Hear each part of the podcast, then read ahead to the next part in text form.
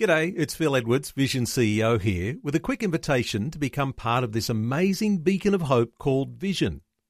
Together we can put our love into action to help people of all kinds build or rebuild their lives on the truth of God. Please consider the part you can play during our upcoming Visionathon appeal, remembering that it's your support that makes Vision possible, including this podcast. This podcast is made available by Vision Christian Media, thanks to the generosity of our supporters. Your donation today means great podcasts like this remain available to help people look to God daily. Please make your donation today at vision.org.au. I, I couldn't believe this was happening. It's not possible. It's like time just stops. Pastor Greg Laurie on hearing the news that his son was gone. I actually thought if a person could die from hearing words, I could have died from what I had just heard. I, I, lost my appetite. I couldn't sleep. I went into an immediate state of shock. I collapsed on the floor. I could not stand. And I just cried out to God. Today, on A New Beginning, Pastor Greg shares from his family's very personal experience. It's still very, very painful. There is still a gaping hole in our lives that was once occupied by Christopher. But I've learned a lot about grieving and loss. But I want to tell you one other thing I've learned a lot about. I've learned about hope. We all need hope in life to get through. Today, a message called Hope for Those Who've Lost Loved Ones. It's a study that's resonated with so many listeners, voted as one of the past year's most requested messages. Here's Pastor Greg to begin.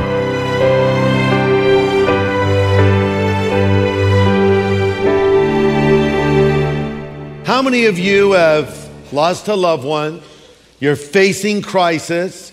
You're going through hardship or a time of great trial right now. Raise your hand up. Okay, that's quite a few of you. How many of you are not? Raise your hand up. Don't be embarrassed. That's good. Good for you. It's coming. so here's the way I look at it. When we have those moments of calm in life where things are going reasonably well, we give God the glory. But sometimes the Lord will give us truth in our life that we will store up for another day, sort of like the little squirrel saving up for the winter.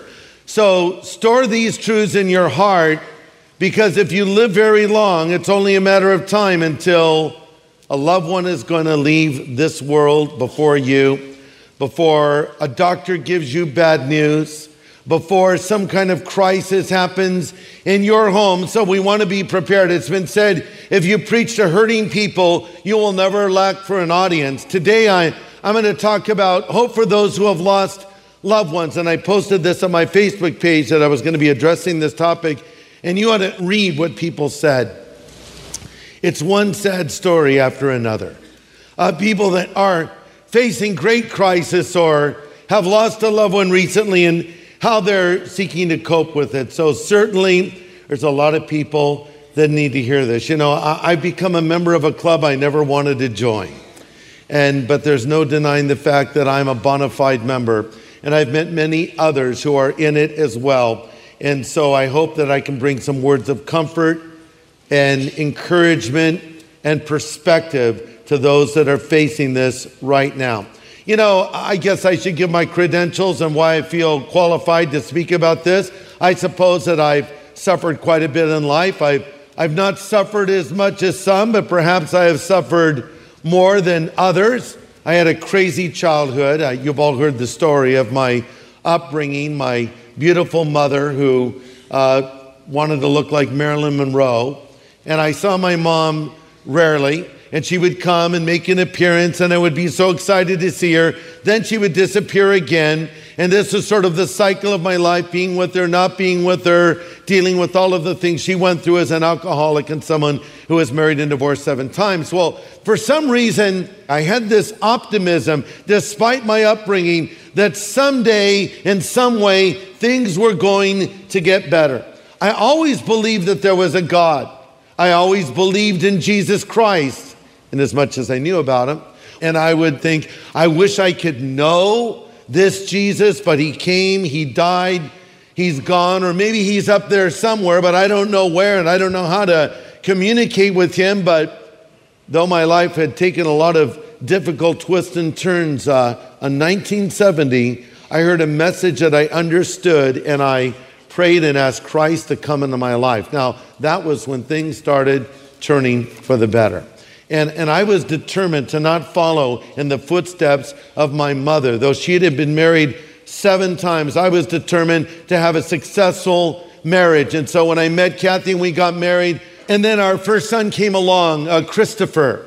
And then 10 years later, along comes Jonathan. And, you know, because I never had a father growing up, I wanted to be super dad. I'm not implying that I think I succeeded because I don't think I did at all, but I wanted to be a hands on father. I wanted to be a loving father. I wanted to be a present father. I wanted to teach him in the way of the Lord, but I wanted to have fun with them too.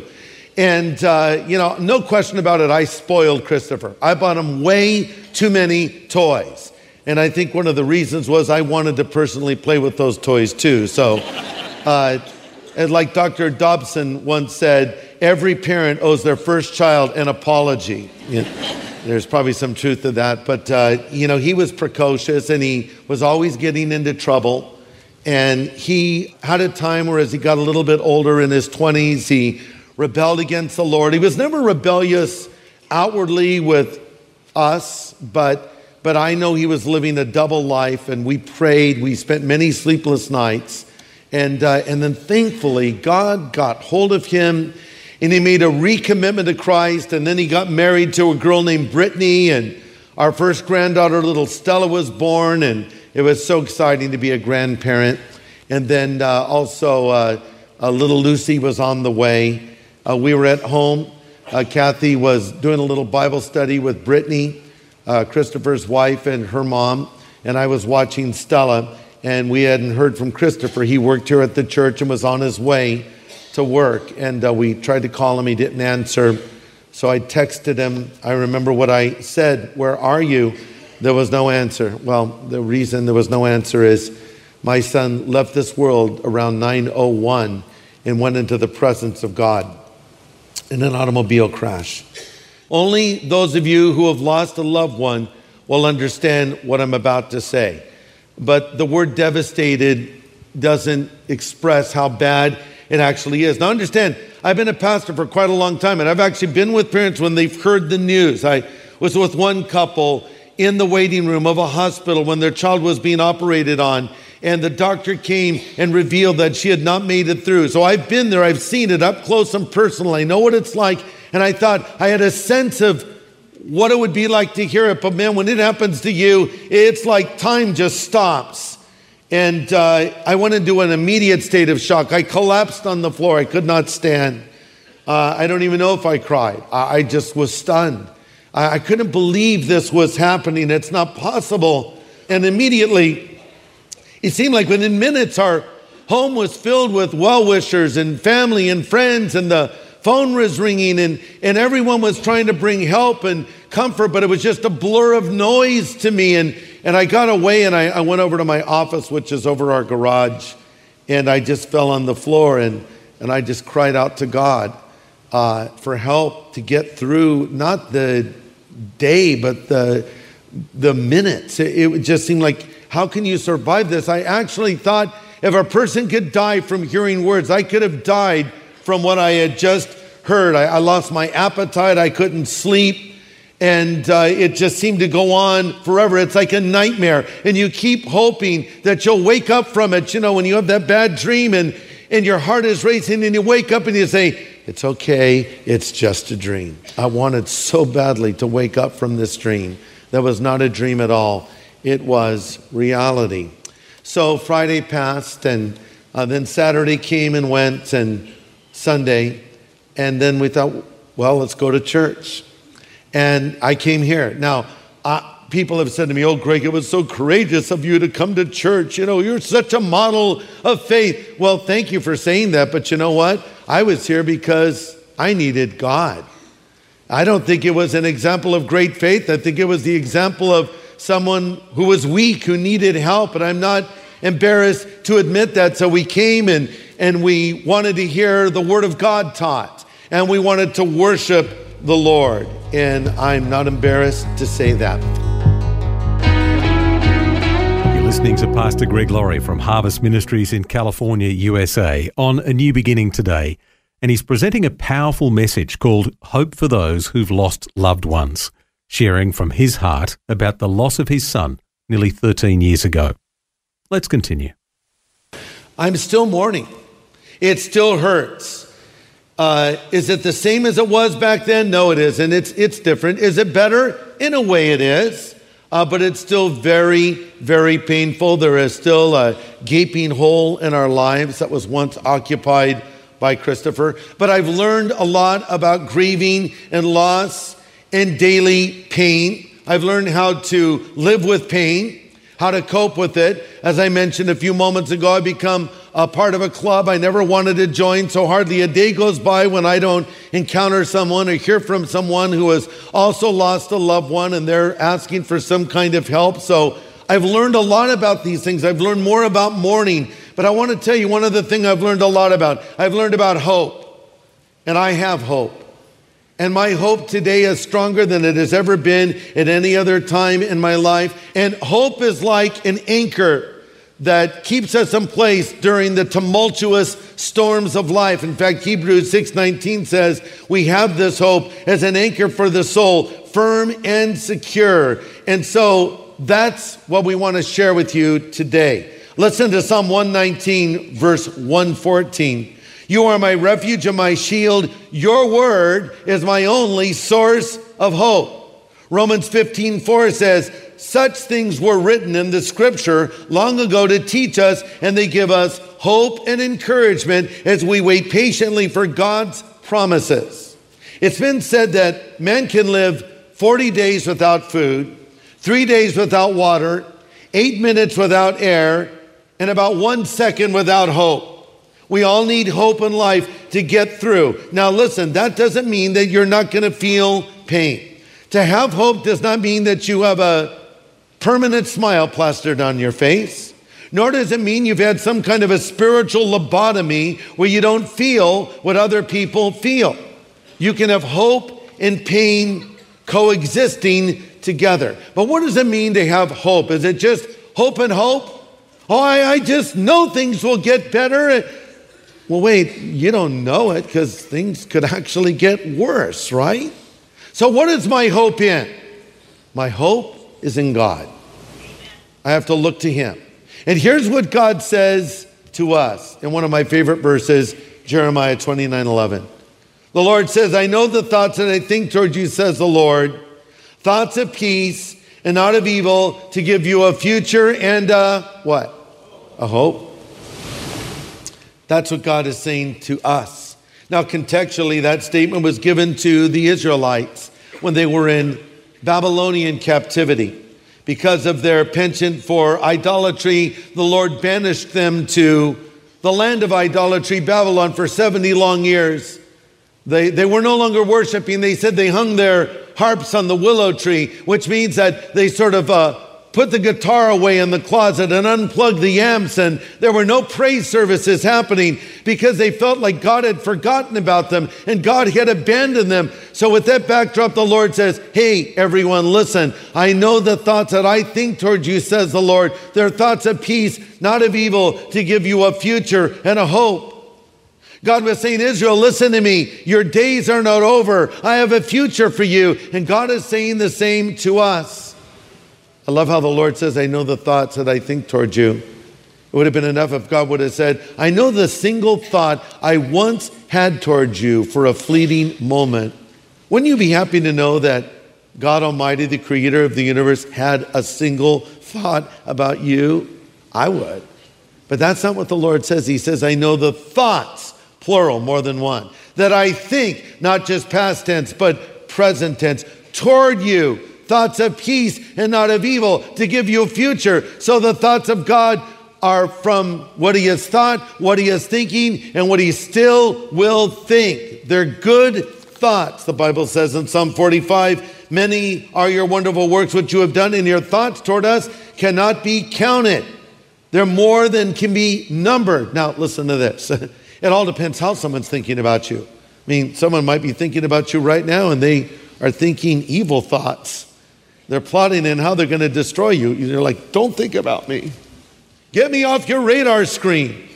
But that's not the way God is thinking. I know the thoughts that I think towards you, says the Lord, thoughts of peace and not of evil to give you a future and a hope. So his thoughts are good. And what does he mean when he says a future? It could better be translated an expected end, or another translation would say a ground of hope or things hoped for. In other words, there will be an outcome, there will be completion in your life. God will tie up the loose ends because as a Christian, I am a work in progress.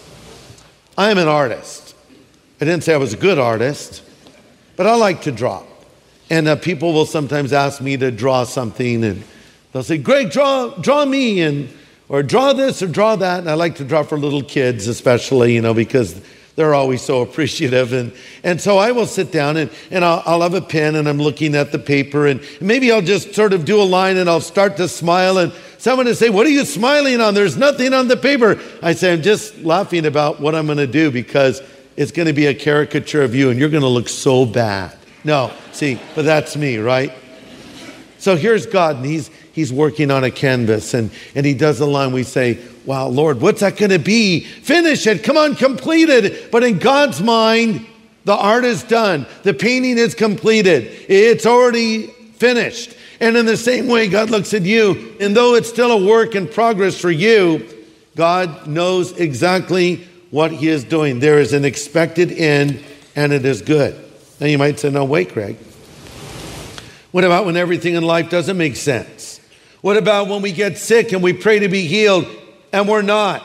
And what about when someone dies? Where's the good now, Greg? Where's the expected end now?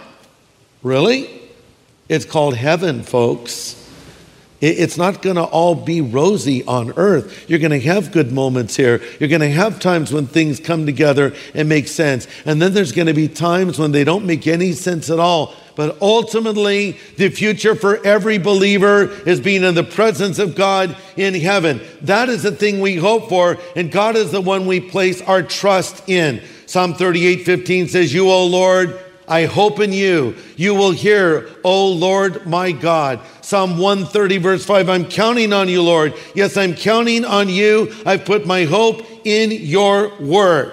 Now, this all sounds quite sunny and happy, but I want you to know that you can actually be hopeful and mourning simultaneously. You know, when a loved one leaves this world, especially when it's unexpected, it, tears us up inside. Even when it's expected, it's very hard to deal with. There's a deep sense of loss because there was a deep love. You know, sometimes people will say, well, you shouldn't be crying, you shouldn't be mourning. They're in heaven if they're a believer.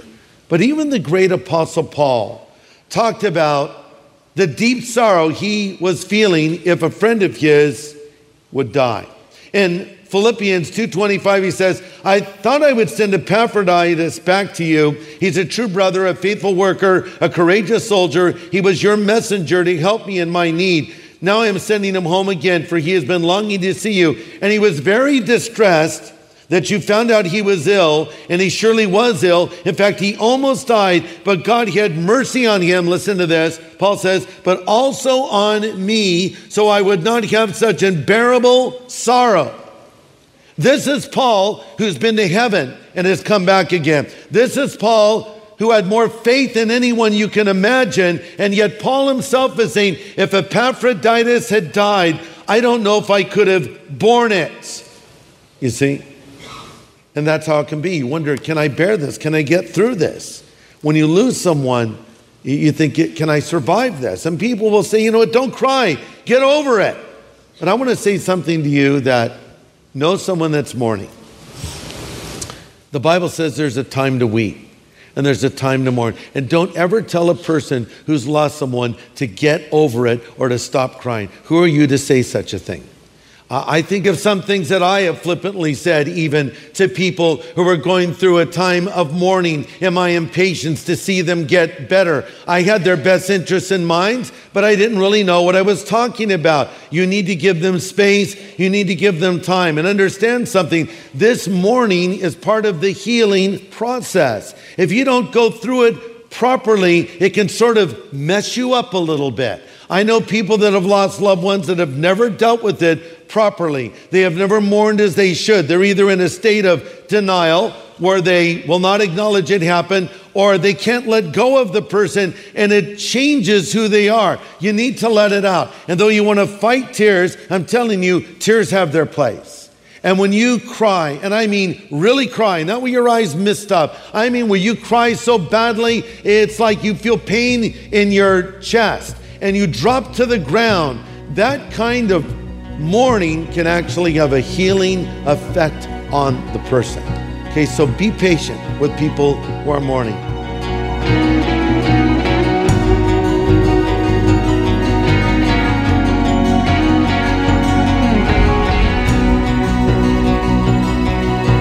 That's Pastor Greg Laurie with some great counsel from the scriptures and his own personal experience. And there's more to come next time from this message. It's the most requested study of the past 12 months. And tomorrow, Pastor Greg will focus on properly supporting those who are facing the loss of a loved one. I hope you can join us right here on A New Beginning, same time tomorrow with Pastor Greg Laurie.